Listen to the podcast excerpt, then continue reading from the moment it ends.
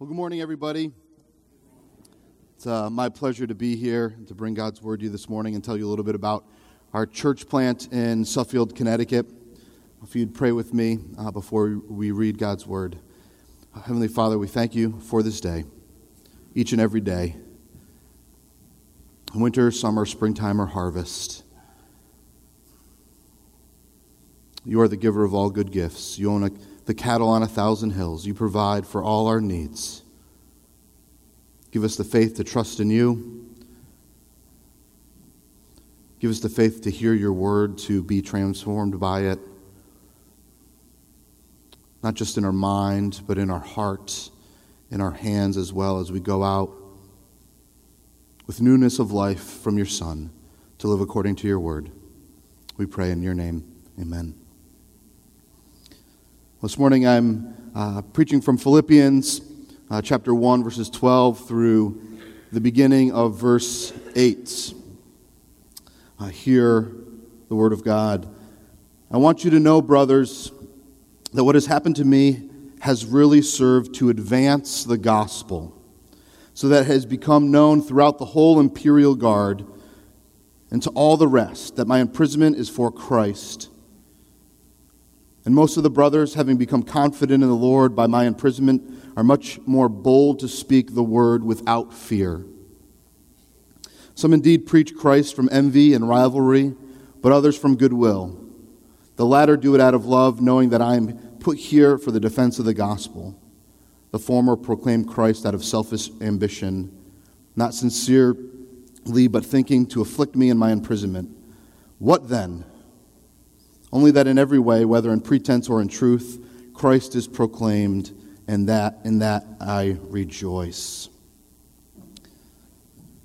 Philippians is one of Paul's letters, uh, one of the ones he wrote to the churches that he planted, he started. Uh, Paul is under house arrest here. The only way that he could communicate to the church in Philippi was to write a letter. He couldn't go in person, and he wanted to send encouragement to the Philippians in their faith and their life and how they lived out the good news of the gospel, how they worked together in unity and peace as a church. And the chief theme of Philippians is encouragement and joy. He wants to encourage them to live out their lives as citizens of a heavenly colony,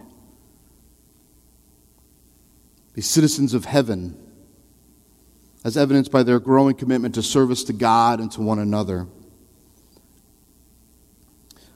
What's interesting in the beginning of this letter is that Paul usually goes about beginning his letters by introducing himself as an apostle, as one with authority given to him by Jesus Christ himself.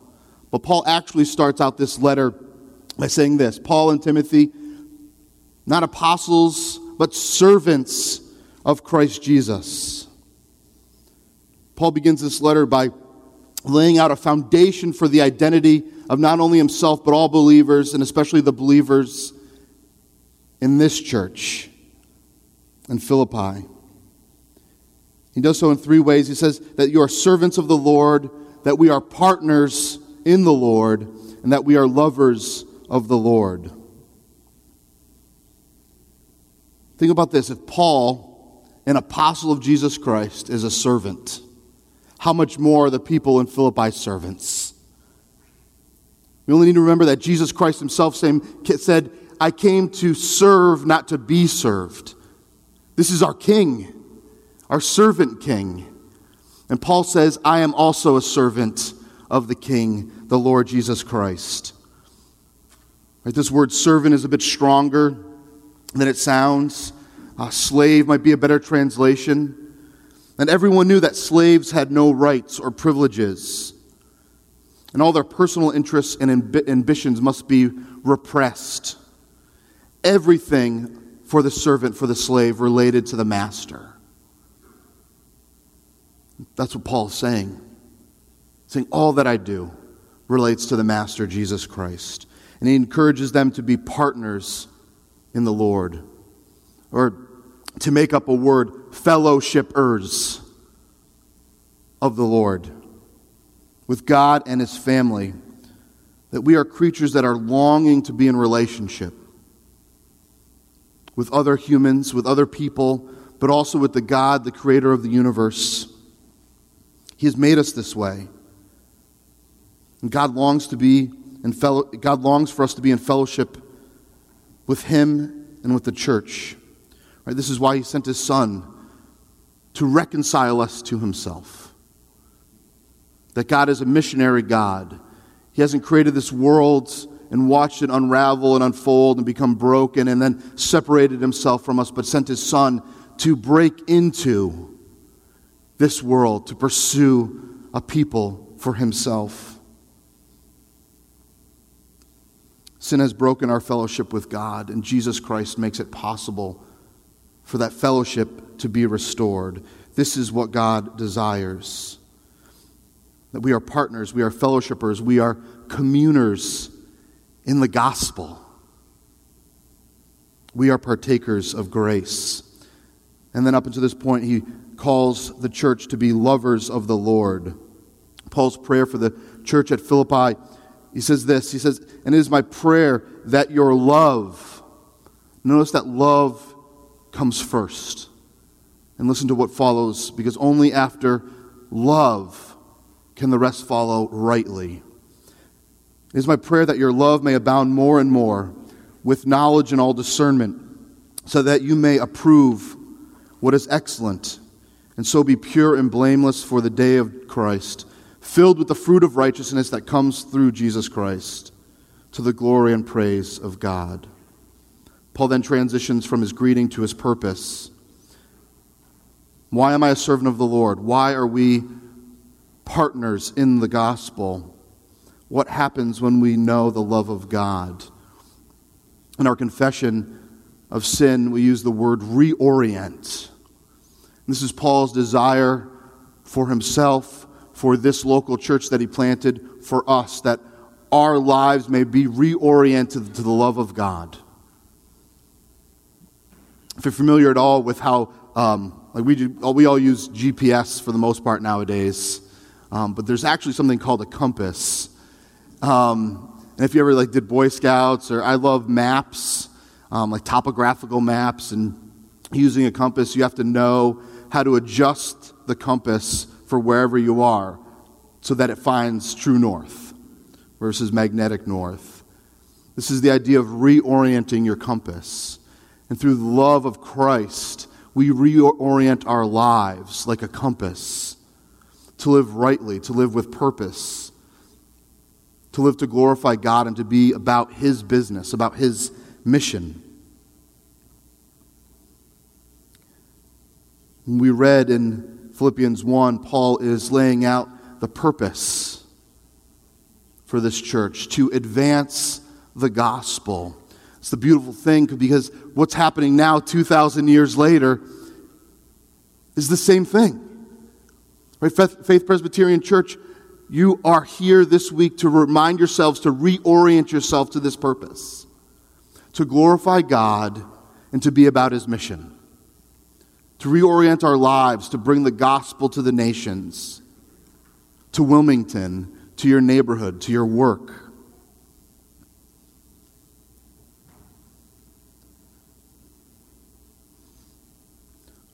While this context might be considered pre Christian, our context, especially here in the Northeast and more so in New England as it kind of trickles down and just continues going down south, is uh, post Christendom, where we have these huge, large buildings, not unlike Europe, that are now empty, have gone from monuments of faithful believers worshiping a faithful God to museums of a day that has passed by.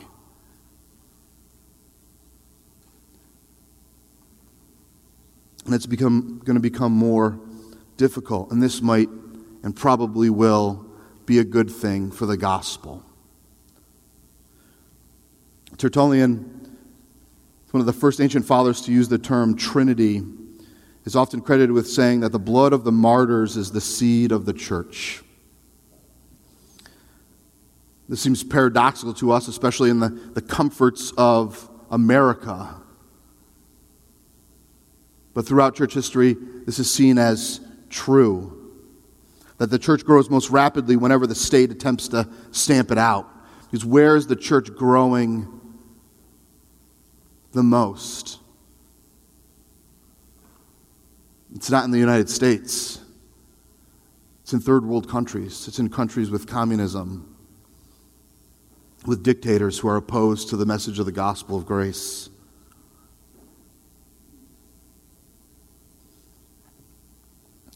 Paul knows this in his imprisonment to advance the gospel is his primary purpose.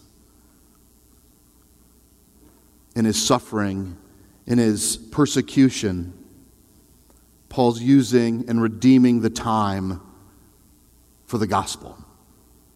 Paul's in prison, he's under house arrest, he is chained to a Roman guard 24 7 every day, every hour, eating, sleeping, going to the bathroom. There's a Roman guard right there.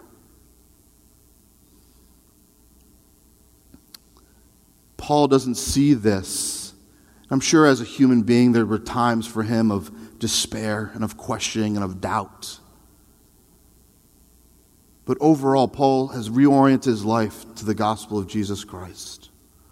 And he sees this imprisonment, these chains, not as a burden, but as freedom to preach the gospel to a different Roman guard every few hours. How many of us, I know I, I, w- I would be in despair and I'd be so sad and upset that I was in chains and in prison. I don't know if I would get out of that despair to see that this wasn't a burden, this wasn't imprisonment, this was freedom to proclaim the gospel to my captors. That's what Paul's doing. He doesn't see that he's in prison, he sees that the imperial guards are imprisoned, that they are slaves to their sin. They, they, they are, that they are his captives, his captive audience. They're sitting down to eat. I was like, I got this guy for four hours. He's going to be a Christian by the time he's out of here.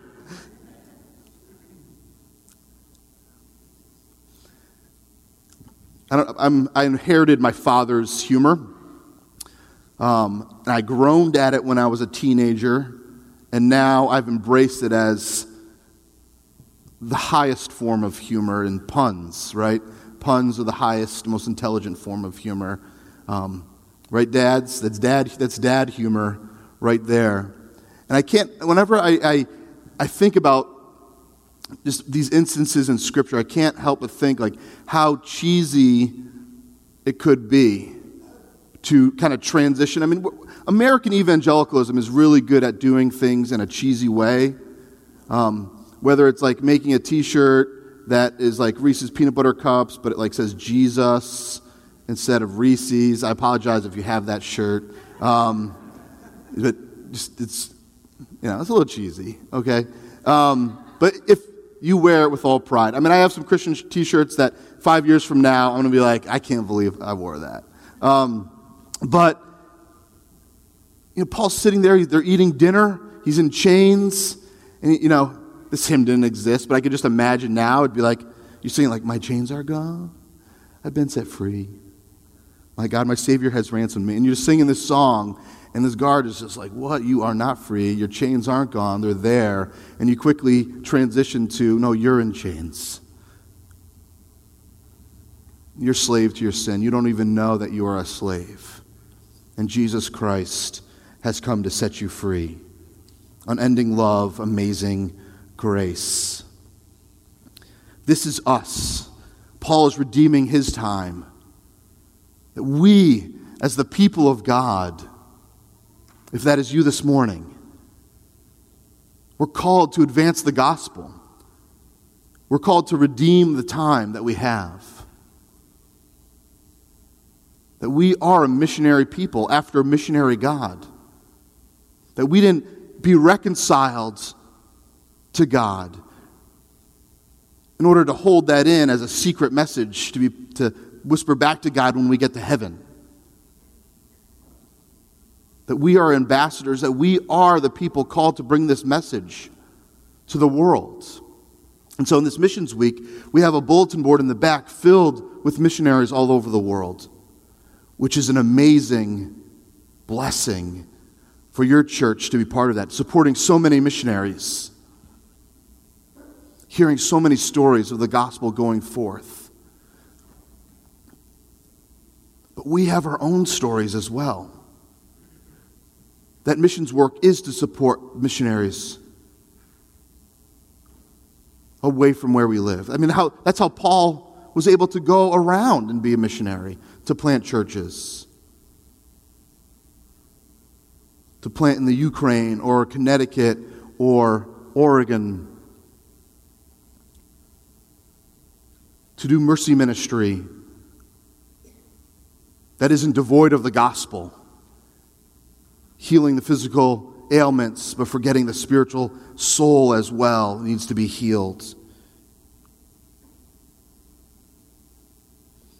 For us, we need to be a missionary people going about the work of God in our everyday rhythms, our everyday life. Now, this can become a burden of I must do more, try harder, do better, or it can be free because the gospel allows us to be free knowing that we are messengers. We cannot change anybody's heart. That's the work of God. But are, we are messengers. And it can happen anywhere. It can happen in your home, at your work, wherever you might do leisure. So, my wife and I, um, I'm trying to lose some weight. And so I was like, I'm, I'm going to go to the gym. So I went to um, Planet Fatness. Um, and I, I went there and I couldn't get a parking spot, so I just left. So I paid for membership for like three months. I went twice. There was no parking spot, so I left. Um, really, per, really persevered. And, uh, and I was like, well, I'm going to give. I tried, I tried. Anybody familiar with CrossFit? It's a cult. Um, if you don't know, it really is. Um, so I'm, I'm trying to infiltrate for the gospel's sake. So, um, so there's a CrossFit gym right in Suffield where we're planting our church, and um, I tried it before we moved, and um, I was like, I'm going to go and, and, give it a shot, and I, I, I loved it. You know, people are cheering you on. You're dying, but you're like, I got to finish this workout. Um, and it really is a community. We were, we were, talking last night around dinner just how, um, for a lot of people, it's replaced church. For, so for a lot of younger people, um, they weren't raised in the church. They might have gone at Christmas and Easter. Uh, they, see, they see no value in being part of the church because what they can receive in community, which is all that they desire at this point, and health, physical health, they can receive through their local CrossFit gym. So I started going. My wife started. Um, I, I, said, "Yeah, you got to come and check it out," and she fell in love with it too. Um, this is her. We have four kids, and we homeschool, and this is her like freedom time away from the children, her, her alone time, right? You need that for some sanity's sake. And so she goes, she works out, and she literally said, This has become my hobby. I really enjoy it. And um, to kind of see the where how, how God is working is that I was I went into the gym for my physical health and I saw the community that was there and I said, How how could I be a missionary here? In what way? And so we began to pray about it. And I started thinking about starting a Bible study there, but I didn't want to just come in, be there three months, and kind of push my agenda. And so I just waited and I waited. And the owner of our gym, who um, works full time for the Army National Guard, he's a major, uh, he came in and he saw me studying for my PCA ordination exams, which are, which are difficult. I went from becoming, I went from being a Southern Baptist, which my ordination was like a two hour meeting in a little room, and then I was ordained kind of and then to the, the PCA who treated me like a Gentile. I had to come in and go through, like I was never ordained, never a pastor before, and I had to come in and study, and I studied all the time. I had note cards. I had so many note cards when I was done and I passed. My kids chanted, No more note cards. Um, and we had like this ceremony of getting rid of all the note cards. And uh, he saw me studying all the time. And he's like, Oh, you're, you're, you're a pastor. And, uh, or a lot of times in our Catholic New England, you're a priest. is what I get. And, um, and then I say, sort of, not really. And then I tell them about Reformation and the gospel. It's always a good transition. And, and so he said, Yeah. And he goes, Have you ever thought about starting something here at the gym? This is a non Christian man who owns the gym, not a believer, asking me if I want, if I, I didn't go to him, asking me if I wanted to start something at the gym. So it's like God is opening up this door to redeem even my workout time, to build relationships with people so that we could share the gospel with them. And so we ended up starting a ministry called, uh, through a ministry that's like Athletes in Action, Fellowship of Christian Athletes, but it's called Faith RX. RX is, is prescribed, it's part of CrossFit cult lingo. And we have a, a one, once a month, it's a workout and then um, a Bible study afterwards. And so far at our gym, about a third to a half of the people that have shown up aren't Christians at all. Because they have a deep longing for something more than just physical health. That God has made them in a way that they're pursuing the truth in some way that they know they don't have it.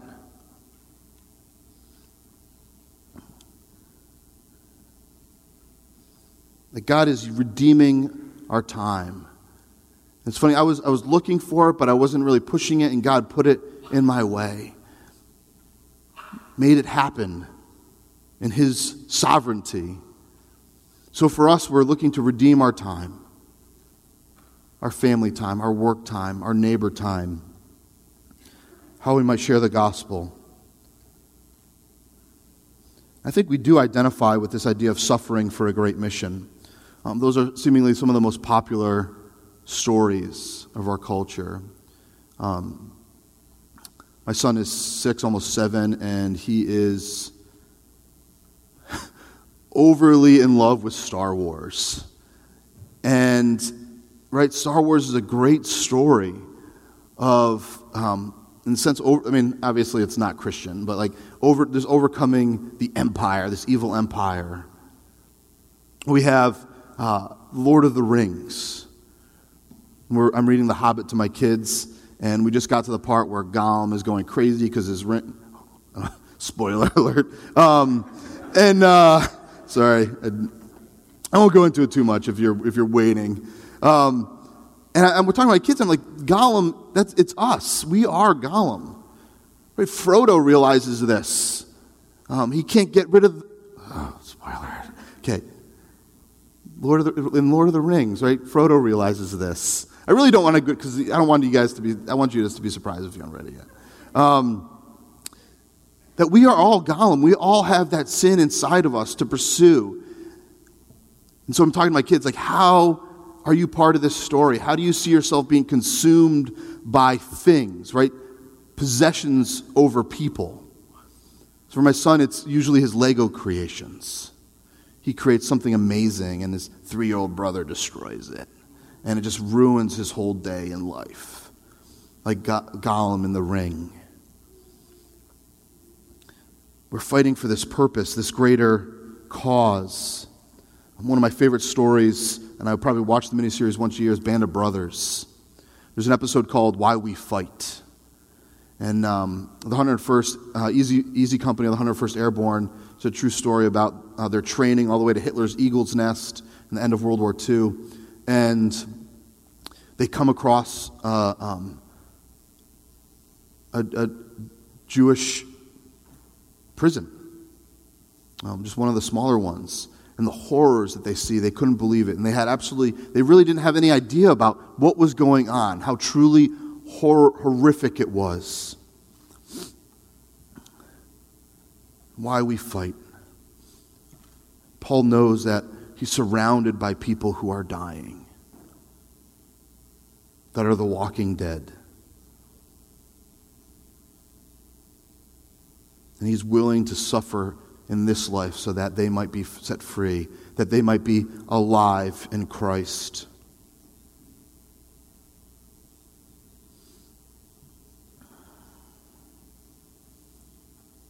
The early reformers suffered for the gospel.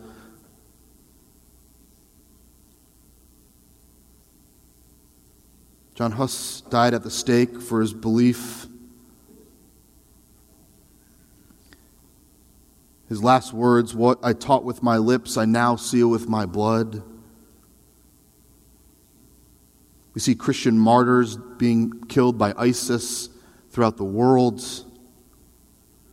That we are encouraged to let Paul, let church history, these bold brothers and sisters today give us boldness to advance the gospel. Because we're not seeing yet the suffering other Christians are in the rest of the world. And we're seeing it maybe a little bit with being passed over for a promotion at work. Or maybe a relationship in your community is, is broken because of your belief about the scriptures and what it teaches about Christ, about his exclusivity, about ethics, about how we should live in the world, about marriage, about relationships. If not yet, soon. As our, as our country becomes less and less Christian, right, we'll see more and more persecution for our beliefs. And Paul goes on as he explains his advancement of the gospel that he says that we should rejoice at every advance of the gospel. What? I can get going, so I'm just checking. Okay. It says, The former proclaimed Christ out of selfish ambition, not sincerely, but thinking to afflict me in my imprisonment.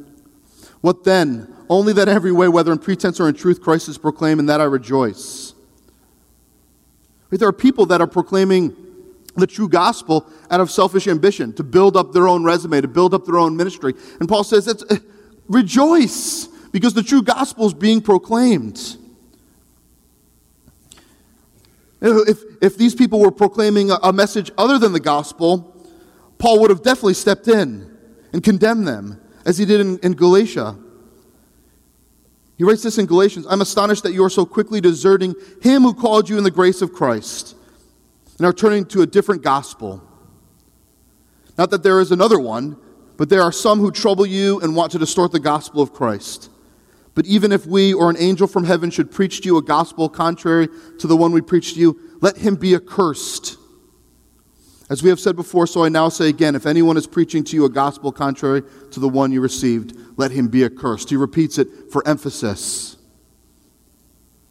This is good news. Because we don't always have to be right in our own hearts. Because we easily deceive ourselves and our own motives about why we do things. I've seen the gospel proclaimed out of selfish ambition from the pulpit and from the living room I've seen emotional manipulation that literally forced people to pray the sinner's prayer and gave them a false belief that they were truly saved. Because they did it because they didn't, not because they wanted to be reconciled with the one true God of the Bible, but because they wanted to be in right relationship with the person pressuring them. I have heard whole sermons preached verbatim taken from famous and successful pastors in their old sermons, preached without sincerity. Right? I've personally been jealous of success of other churches, other church plants that have preached the gospel, yet their worship and their life and the way that their church runs is so contrary to the Word of God. And yet, Paul says, I should rejoice that we should rejoice, that people are responding to the gospel being proclaimed. I once saw um, uh, internet meme, like a picture that has little words on it, and um, it was uh, like a Christian holding up a John three sixteen, kind of repent and believe in the Lord Jesus Christ, and thou shalt be saved, um, type of message. And then there was this this atheist woman, like making a face and holding up another sign, like this is stupid. And the meme was when you're an atheist but still preach the gospel to millions of people. Because the, the picture got around the internet millions of times and the gospel being proclaimed repent in the name of the Lord Jesus Christ and you will be saved. Out of fa- false motives, and yet the gospel was being put around the internet by this atheist. What we today remain tempted to preach uh, uh the gospel for wrong reasons. This is, a, this is a difficult thing in church planting. When you see like a church start up and they have like the lights and the fog machines and they have you know tens of thousands of dollars of like Facebook ads and media and they just pop up in a city and the first Sunday they have like 300 people. You know, and I'm like working hard to get a core group of 20 at my house.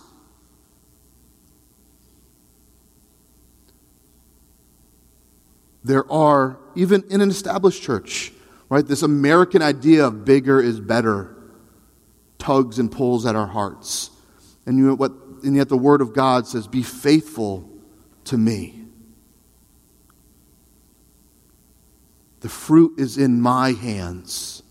I change hearts. I make dead men live. And sometimes, ministers of the gospel, we are tempted simply to do what we do just for the approval of others. Even others in our own churches. These empires, these churches, these buildings will crumble. But the gospel message remains.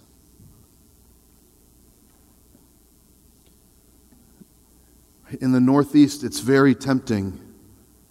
We don't see much fruit. Right? We see, as was described, uh, in, especially in Connecticut, my town, Jonathan Edward, Edwards preached in the Congregational Church in the center of Suffield multiple times. Right? The first Great Awakening happened in the Connecticut River Valley, up through in Connecticut through Massachusetts. And Jonathan Edwards preached a sermon, um, a communion Sunday night sermon. Right, the Lord's Supper is for those believers. He preached a communion service on Sunday night, and 95 people repented and believed. At a service that was supposed to be for, for Christians. Uh, one farmer in his journal uh, recounts walking to the center of town. He was about half a mile away and he could hear people weeping over their sins. A week later, in that same trip, that's when Jonathan Edwards crossed the Connecticut River and went to Enfield, which is right across the river from Suffield, where we are planting, and preached sinners in the hands of, sinners in the hands of an angry God, his most famous sermon, the sermon that many think kicked off the first great awakening.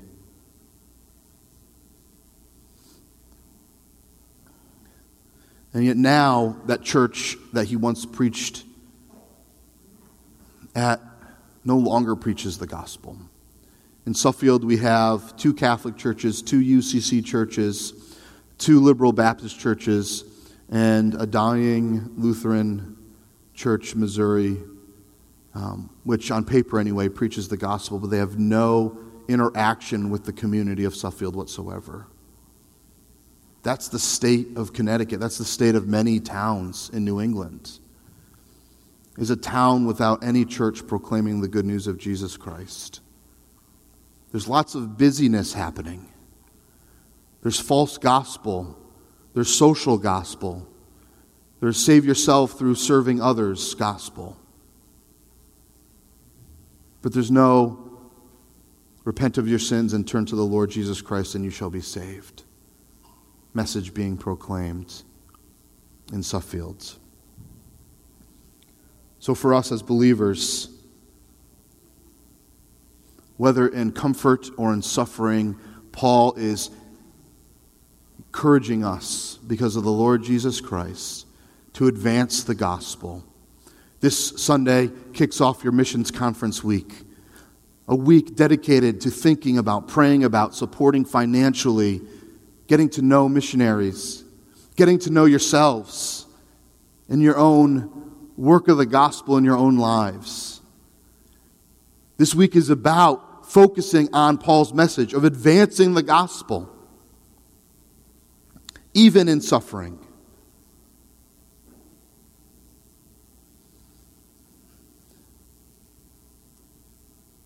So Paul says, advance, advance. Someone this, uh, this week I saw on Twitter, someone said, March 4th is the only date with a command. Now, March 1st, that could be a command too, I guess. Right? But Paul's saying March 4th. Advance the gospel for the glory of God and for the good of mankind. That is our mission. That is our purpose. It's only made possible through the grace of our Lord Jesus Christ. So let's go to Him in prayer. Heavenly Father, we thank you for your grace, your unmerited favor to, to us. Only possible through the sacrifice of Jesus Christ on the cross, a death that we should have died. He died so that we may live. God, we pray that we would see through the advancement of the gospel the fruit of this, that we would see dead men, dead women